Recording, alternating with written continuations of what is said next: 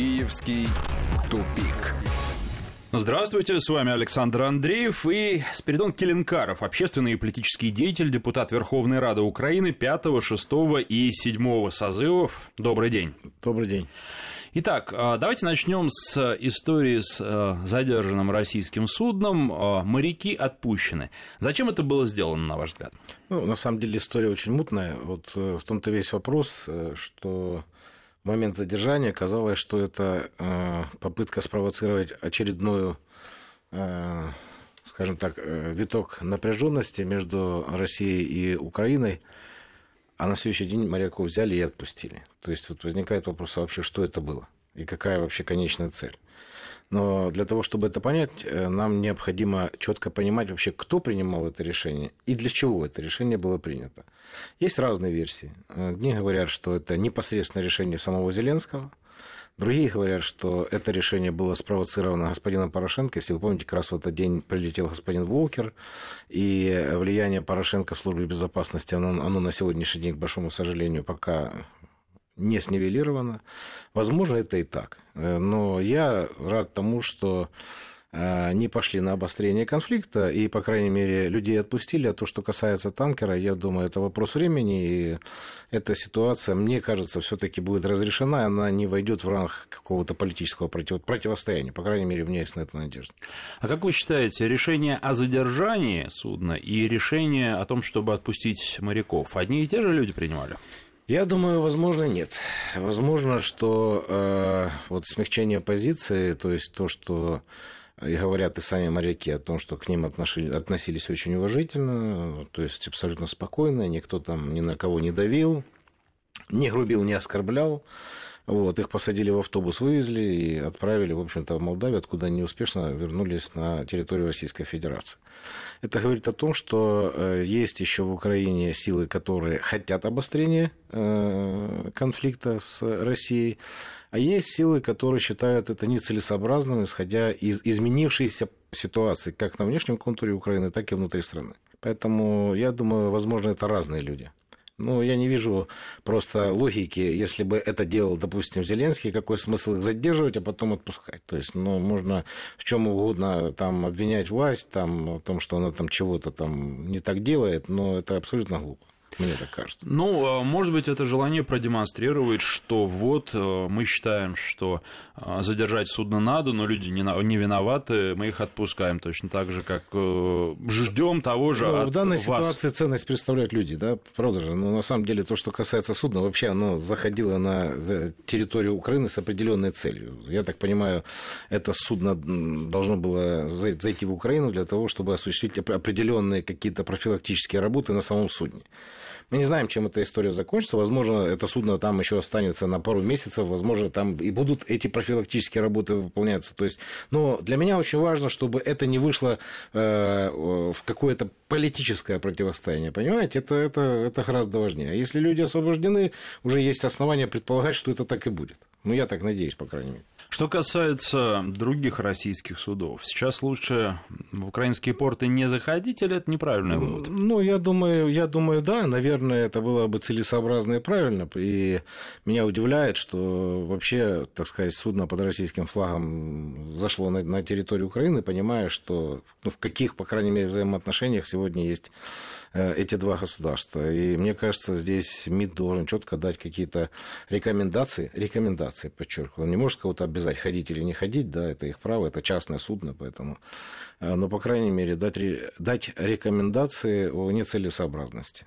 выполнения каких-либо там заказов, связанных с транспортировкой грузов и заходом в украинские порты. Это, по крайней мере, минимизировало бы возможные последствия каких-то там вот политических процессов, которые могут возникнуть на почве экономических взаимоотношений между нашими странами. Что касается переговоров между Россией и Украиной, перед выборами в Верховную Раду говорили, что сейчас подготовка к выборам, сейчас предвыборный пиар, посмотрим, что будет после выборов, и тогда уже можно будет делать какие-то выводы. На ваш взгляд, сейчас можно делать выводы? Ну, смотрите, я выступал категорически против проведения переговоров между президентами Украины и России до момента окончания политического цикла политических выборов в Украине. Я имею в виду и президентские выборы, и в особенности парламентские. Я вам напомню, что все-таки Украина это парламентско-президентская республика, и президент Украины значительно ограничен в своих полномочиях, да, без парламента, который, в общем-то, принимает все ключевые решения. Поэтому я был сторонником того, что эти переговоры необходимы. Но после проведения, в том числе и парламентских выборов, когда будет понятен политический расклад и возможности переговорщиков, в данном случае Зеленского, да, вот на сегодняшний день я могу сказать, что да, возможно, сегодня можно вести подготовку для проведения двухсторонних переговоров. Это целесообразно с точки зрения того, что стороны, с одной стороны российская сторона, с другой стороны украинская, сядут за стол переговоров, о чем-то договорятся, и есть возможность реализовать определенные договоренности, потому что и у одной, и у другой стороны есть полный инструментарий для того, чтобы выполнить взятые на себя обязательства.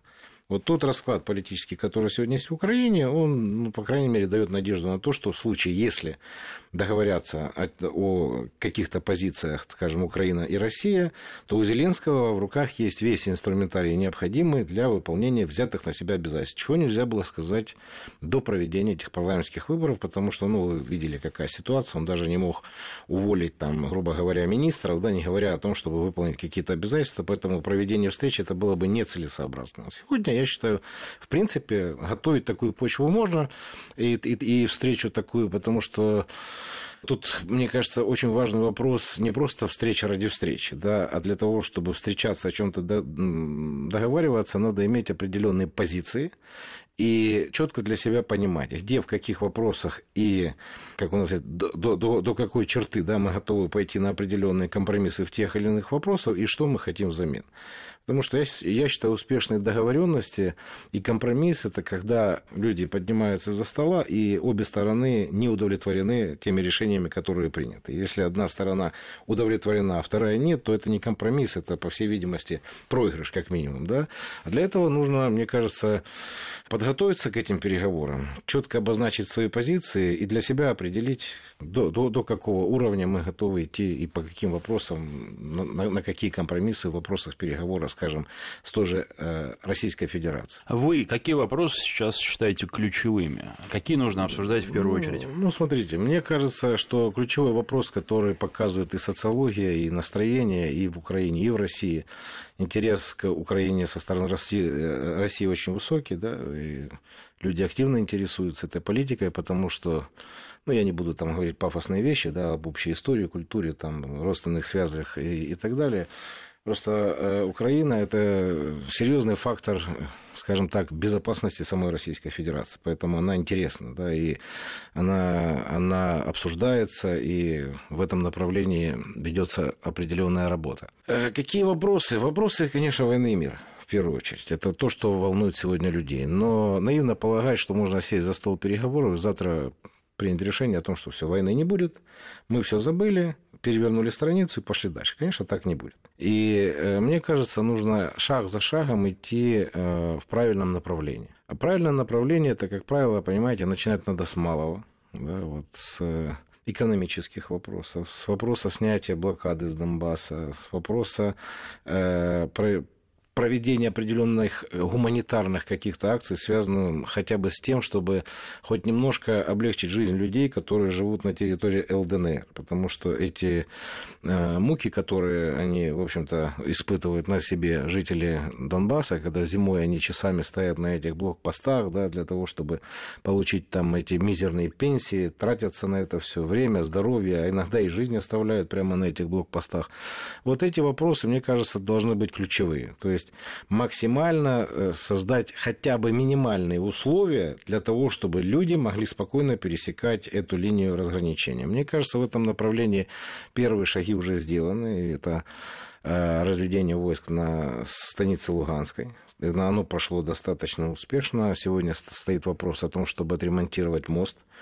И мне кажется, это тоже инициатива абсолютно правильная. Я рад тому, что, несмотря на противоречия, которые возникали между эл дэ эн эр и Украиной, все-таки консенсус найден. Он выделил шестьдесят миллионов евро на ремонт этого моста. И мне кажется, что все-таки эти работы в ближайшее время будут запущены. Потому что, смотрите, какая интересная ситуация. На протяжении пяти лет конфликта в Луганской области не было ни одного пункта пропуска автомобильного. Да. То есть люди вот на, на морозе, на жаре мучились на этих блокпостах. На сегодня есть возможность в полной мере восстановить два таких пункта. Это после восстановления моста в станице Луганской сделать такой пункт один.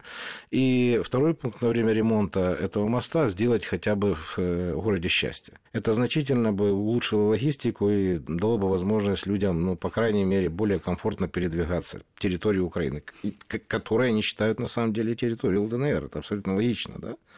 Вот, раз это так, то давайте мы как-то начнем с малого. Второй вопрос – это снятие экономической блокады. Ну, понимаете, все эти схемы, которые там были в период Порошенко, о них нужно просто забыть. Роттердам Плюсы и так далее. То есть, на сегодняшний день, насколько я знаю, уже принято постановление Кабинета министров, и без шума, без каких-то там пафосных заявлений, они на самом деле разблокировали Донбасс и приняли новое постановление, ограничивающее перевоз запрещенных товаров по линии разграничения. Ну, это как обычно, традиционно, в любых отношениях между государствами. Это оружие, наркотики и так далее. Все остальное можно. Это, это что означает? Это означает, что экономические связи между Украиной и Донбассом будут восстанавливаться. Это означает, что уголь уже не будет транспортироваться через фирмы прокладки и там, через, там, допустим, Российскую Федерацию на территорию Украины, будет поступать напрямую. Это означает, что этот уголь будут использовать для генерации электроэнергии, и это означает, что, возможно, будет определенное снижение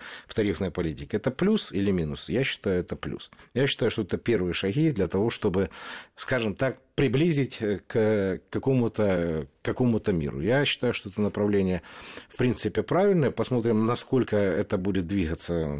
То есть, посмотрим на динамику движения и посмотрим, какие решения будут приниматься. Но это не дает возможности утверждать, что завтра будет мир. Понимаете, в чем история? Потому что история как раз заключается в том, что есть Минские договоренности и есть обязательства сторон, которые, в общем-то, были взяты в определенный период времени.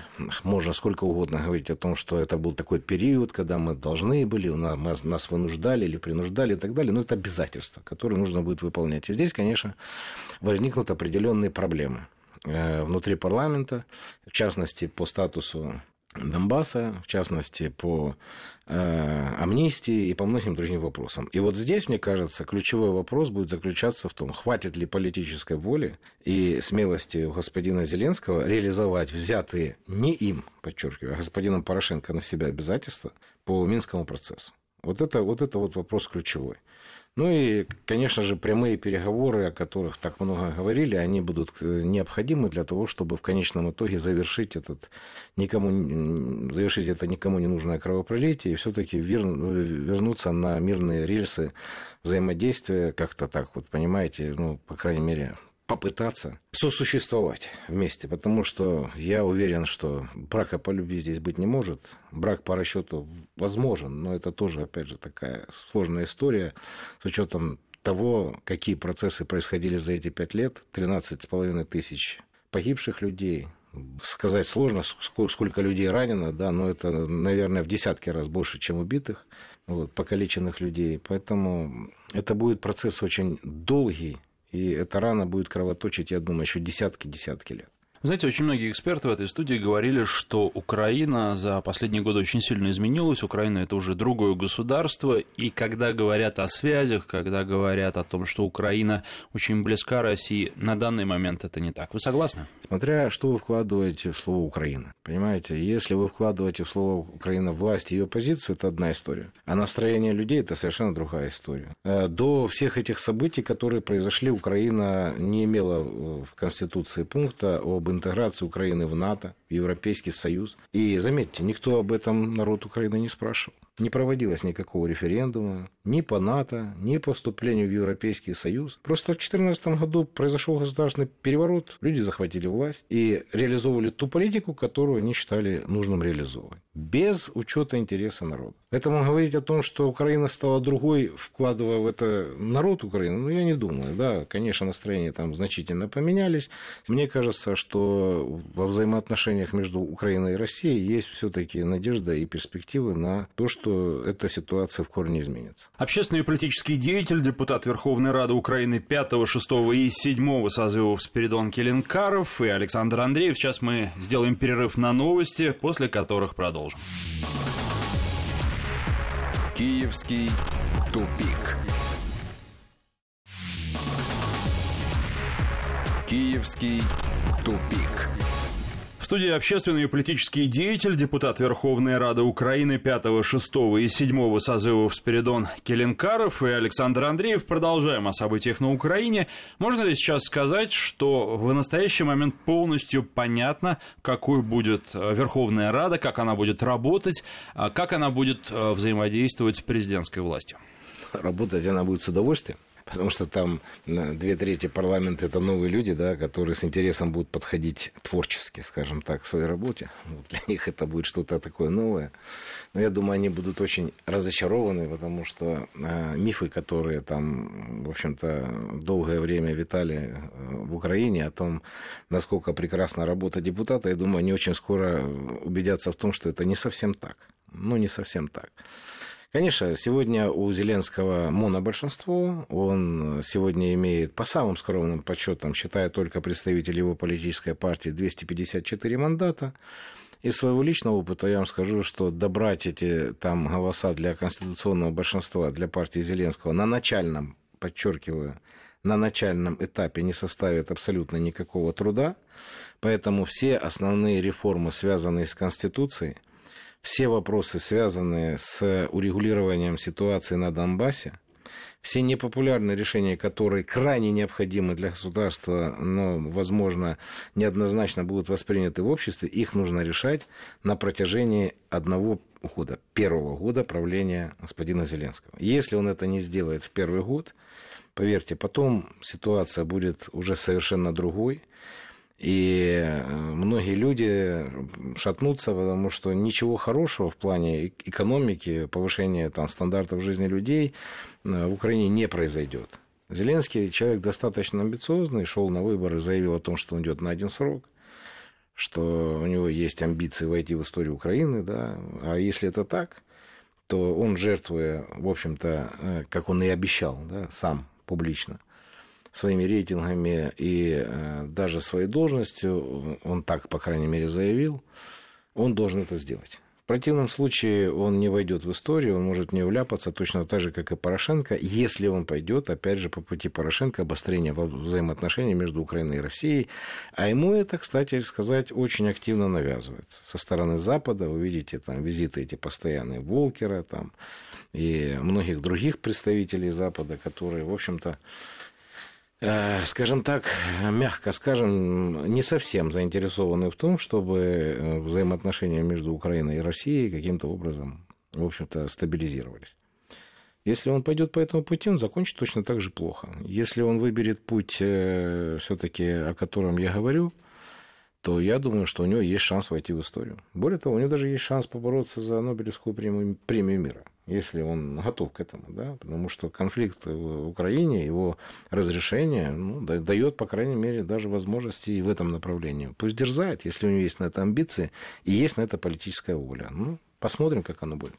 А по действиям Зеленского, на ваш взгляд, сейчас похоже, что он действительно пришел на один срок, что после выборов он будет выполнять то, что обещал до выборов? Вы знаете, вот он, вот как это ни странно, но вот его сама ситуация заставляет это делать. Ну вот смотрите, такой вопрос, я не считаю его, конечно, первоочередным, там вопрос снятия депутатской неприкосновенности. Это вопрос, на моей памяти, уже лет пятнадцать-двадцать, который витает постоянно в парламенте. Это настоятельная просьба или требование избирателей, и он на протяжении двадцати лет обсуждался и никак не решался. Сегодня ситуация сложилась так в парламенте, да, что, я думаю, Зеленский вынужден будет этот вопрос решить. В первую очередь, исходя из, понимаете, как бы это правильно сказать, сработает инстинкт самосохранения, потому что он имеет огромную фракцию, и, мне кажется, для него очень выгодно сегодня э, принять решение о лишении депутатов неприкосновенности, прежде всего для того, чтобы удержать своих депутатов от искушений там как-то предать или уйти там, или там еще какие-то там телодвижения осуществлять. Мне кажется, это очень важно, и мне кажется, это будет э, первое решение, которое примет этот парламент. Не исходя, впервые это так сложилось у нас, не исходя из желания борьбы со своими оппонентами, а исходя из цели сохранить э, стойкость своих депутатов. Я даже не исключаю, возможно, они пойдут на императивный мандат. То есть вот эти превентивные меры, они, безусловно, будут приняты для того, чтобы удержать в рамках своей фракции депутатов, которых, безусловно, будут пытаться и покупать, и переманивать, и сулить какие-то там преференции, выгоды. Это все будет. То есть это для них будет первоочередная задача — закрепить свою власть. Дальше то, что касается политики экономической, мне трудно сказать. Да? Почему? Потому что для того, чтобы сказать, куда будет двигаться страна, нам нужно понимать, кто будет премьер-министром, какой будет состав кабинета министров, да, и самое главное, с какой программой выйдет этот кабинет министров к Верховной Раде. Потому что одно дело предвыборное обещание, здесь правильно подметили, да, с которыми шел Зеленский на выборы, это его предвыборная программа, а то, что касается кабинета министров, это все-таки такое, как бы, общее, общее решение состава кабинета, коллегиальное решение, да, с которым они должны будут выйти в парламент и озвучить, что они будут делать в вопросах экономической политики, социальной политики, гуманитарной политики, да, там, ну, то есть вот по всем этим, по всем этим вопросам они должны четко обозначить свою позицию для того, чтобы люди понимали, насколько нынешняя власть, презентуя эту программу, последовательно ее выполняет. Вот тогда можно будет это оценить. То есть точкой отсчета будет программа кабинета министров, которую я хотел бы услышать. После этого уже будет понятно, в каком направлении мы будем двигаться, по крайней мере, в плане экономическом. То, что касается внешнеполитического курса, я думаю, что влияние Запада нисколько не уменьшится, безусловно, и они будут и влиять. Вообще, с учетом того, что происходит в Украине последние вот эти пять лет, знаете, у меня такое ощущение, что источником власти в Украине уже является не народ, а внешний кредитор. Мы настолько погрязли в этих долгах, что они себе позволяют нагло и цинично диктовать условия, да, вплоть до того, кто должен быть премьер-министром, кто должен, должен быть министром экономической политики, да, и так далее.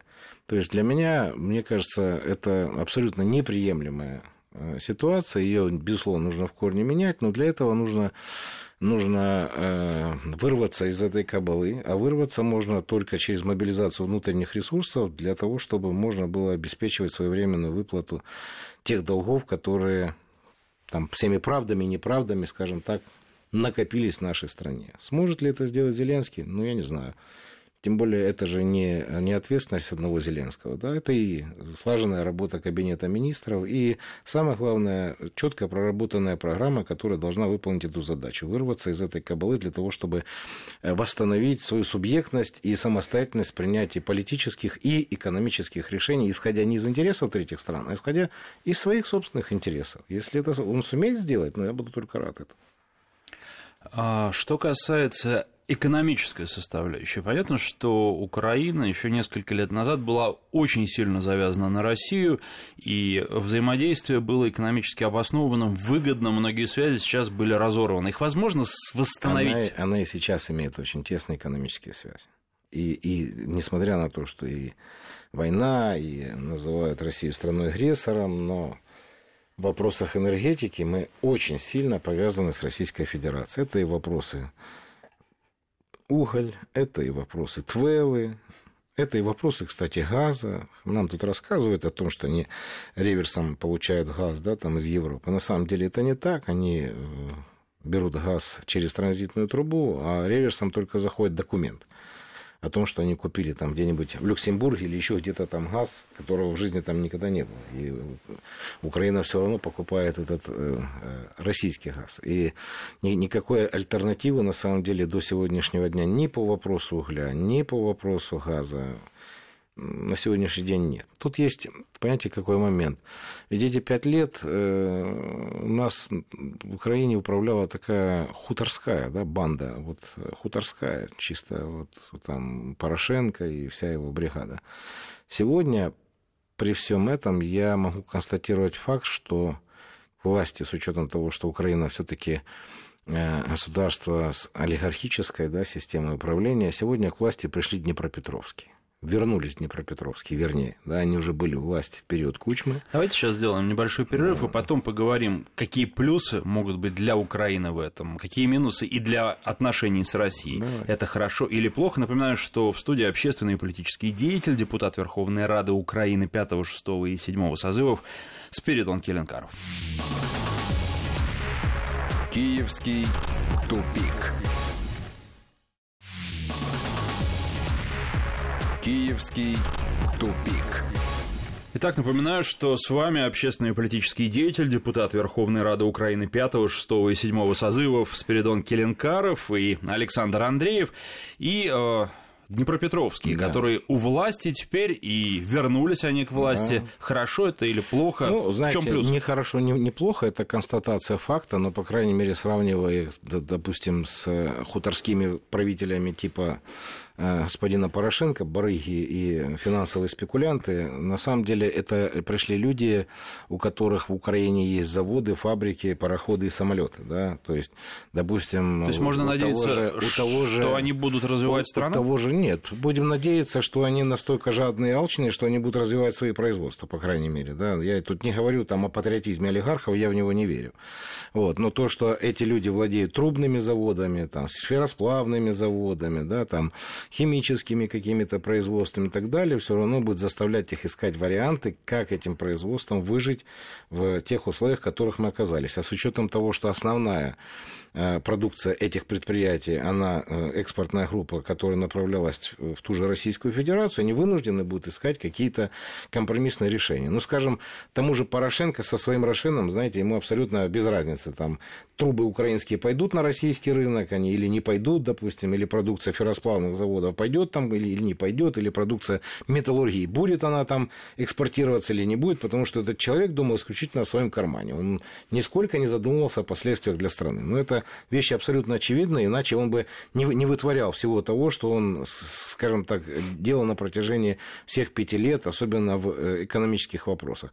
Сегодня пришли достаточно прагматичные люди, которые будут, опять же, исходя из своих интересов, вынуждены будут принимать совершенно другие решения в вопросах экономики, экономической политики, которую должна проводить страна для того, чтобы хоть каким-то образом выжить. Меня очень пугала идея, которую активно навязывали Порошенко, особенно посол Соединенных Штатов Америки, о том, что Украина должна стать аграрной сверхдержавой. Понимаете? Ну, это, я не знаю, что это за чудо-юдо такое, аграрная сверхдержава, вот, но, тем не менее, активно навязывалась идея, что Украина должна отказаться от промышленности, Украина должна отказаться от научно-технического потенциала, вам достаточно заниматься тут сельским хозяйством, это, это ваше. Да? Но проблема в том, что в такой большой стране, как Украина, э, завязываться исключительно на сельское хозяйство – это утопия. Потому что при современном уровне механизации это ну, максимум два с половиной миллиона человек, которые могут быть задействованы в этом процессе. А что делать с остальными людьми, с городами-миллионниками, да,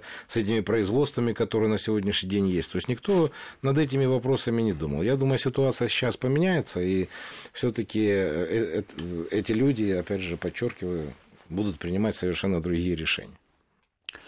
Возвращаясь к Верховной Раде, вы уже говорили, что там достаточно пестрый, яркий состав, и люди, которые раньше законотворческой деятельностью не занимались, даже говорилось о том, что им нужно пройти специальные курсы подготовки к депутатской работе. Вообще, можно за неделю, за десять дней подготовить человека к депутатству, ну, я не знаю, актера, журналиста, еще да, кого-то? Нет, ну, это, это все смешно, конечно. Вот. Тут же вопрос заключается в другом. Понимаете, меня даже не столько пугает то, что пришли туда люди без опыта работы, это дело наживное. Вот самое главное, чтобы нас не обманули в плане того, что это моральные люди, да, вот, которые пришли реально менять страну, чтобы не получилось так, что они очень быстро превратятся из моральных авторитетов в моральных уродов. Да, поэтому вот это, вот это ключевой вопрос. А что касается принятия решений, с одной стороны, вот, эм, они не знают того хорошего, что было, допустим, в Раде, но и не знают того плохого. Это тоже плюс, как бы, да, вот они, ну, люди, по крайней мере, не, не понимающие, как это все двигается, а след, следовательно, не являются и не смогут очень быстро стать участниками каких-то вот там негативных процессов внутри парламента. На это им, по крайней мере, понадобится определенное время. А за это время можно очень много вопросов решить. Тут вопрос заключается в другом. Где будет центр принятия решений в Украине? и кто будет принимать эти ключевые решения, которые должен будет реализовать парламент. То есть вот эта стратегическая пятерка ли будет, семерка ли будет, кто эти люди, где они будут сидеть. То есть это, это Кабмин будет принимать решение, или в офисе президента будут принимать решение.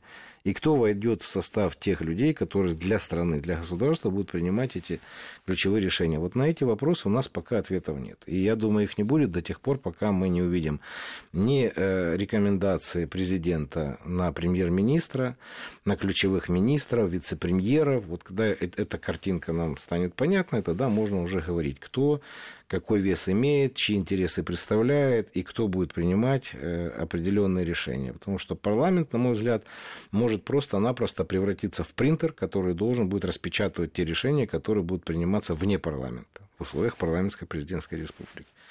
Ну, как бы ни хорошо, ни плохо, как есть. Вот. Вопрос в том, что это будет за решение и в чьих интересах они будут приниматься. В интересах страны или в интересах отдельных людей, которые стали бенефициарами всего этого процесса, который произошел в Украине под названием выборы. Вот, поэтому посмотрим. Время покажет, как оно, как оно все это будет, но без, без четких фамилий, кто будет представлен на каких должностях, трудно ответить на этот вопрос. В элитах, как вы считаете, с учетом того всего, что мы уже знаем, сильные изменения, сдвиги будут? Элиты уже смыты в унитаз, их нет уже. Все, вот то, что мы называли элитой на протяжении там, двух десятков лет, ее уже нет. Вот ее просто уничтожили. А являются ли эти новые элитой, я пока не знаю. Вообще я не люблю это слово элита. Ну, элитные кони, элитные кони, я понимаю. Оно а уже вот то, что приобрело, касается... наверное, немножко другой да, оттенок, да, если да, не значение. Да, да. Вот, посмотрим. Я еще раз говорю, то, что касается, я искренне говорю, что я рад тому, что люди, которые двадцать лет находились у власти, да, вот, вмонтированы были в эти коррупционные схемы, что их на сегодняшний день нет. Но это вовсе не означает, что те люди, которые пришли, не могут воспользоваться теми схемами, которые работали, и не пойти на поводу у старых политиков, да, и попытаться таким образом получить свой какой-то гешефт от э, политики, да, не исключаю. Но, по крайней мере, шанс есть на то, что это все будет каким-то образом снивелировано. То есть уничтожена вот эта старая модель, которая работала на протяжении всего этого периода, начиная с периода еще Кравчука и заканчивая сегодняшним днем. Они просто вот эти схемы все передавались по наследству. От одной власти к другой, от одной власти к другой. И все, все с ними боролись. Но, понимаете, в таких условиях и с таким подходом с коррупцией бороться можно, победить ее нельзя. Вот в чем история, понимаете. Судьба Порошенко. Какой вы ее видите, опять же, с учетом результатов выборов в Верховную Раду? Я-то считаю, что вообще Порошенко – это военный преступник, который должен в первую очередь нести ответственность за военные преступления, которые он совершил против собственного народа, применил армию. Вот за это он должен нести ответственность в первую очередь. Второе – это его коррупционные действия. Для меня это абсолютно очевидно, и фактажа более чем достаточно. Вопрос заключается лишь в том, во-первых, есть ли желание, есть ли желание у нынешней власти все-таки восстановить справедливость и привлечь к ответственности господина Порошенко. Или у них такого желания нет, или им не, не позволят это сделать. Тут много «или». Пока на сегодняшний день я вижу инициативу исключительно, да, исключительно частную инициативу господина Портнова, да, который активно занимается вот, этим делом. А со стороны власти я пока не вижу никаких телодвижений для того, чтобы привлечь Порошенко к какой бы то ни было ответственности. Он спокойно себя чувствует, никто ему никаких претензий не предъявляет. Но вот такая частная инициатива, мне кажется, она дает гораздо больший эффект и обнадеживает, что все-таки рано или поздно этот человек будет привлечен к уголовной ответственности. Если не будет, это будет такая Тимошенко в брюках, ну, которая уже не может бороться за какие-то нет, высшие это государственные будет, посты. Это будет означать, что ничего в стране не изменилось. То есть, если можно прийти на пять лет, убивать свой собственный народ, грабить бюджет, да, мародерствовать, там, зарабатывать на крови, и при этом не нести ответственность, то ни о каком справедливом обществе говорить не приходится. Сколько бы вы ни рассказывали о том, что мы новые, мы не такие, как они, это бессмысленно, понимаете? То есть, люди, люди хотят справедливости. Люди хотят справедливости. А справедливость заключается в том, что если вы говорите о том, что закон один для всех, то, пожалуйста, реализуйте это на деле. Если человек погряз в коррупции, пожалуйста, привлекайте его к ответственности. Если человек совершил э, преступление военного характера, судите его как военного преступника. Вот в этом справедливость. Если ее не будет, то тогда не нужно рассказывать о том, что вы другие. Тогда вы такие же, как и они. Вы договорились, и вы между собой все решили. А здесь уже возникает сомнение, бесплатно ли они договорились, то есть на, или на, на, на основе какой-то выгоды. Да? Ну, поэтому, мне кажется, здесь шансов не так-то много на самом деле у него. Ну что ж, спасибо. Сегодня об Украине мы беседовали с общественным и политическим деятелем, депутатом Верховной Рады Украины пятого, шестого и седьмого созывов Спиридоном Килинкаровым. Спасибо, Иван. Киевский тупик.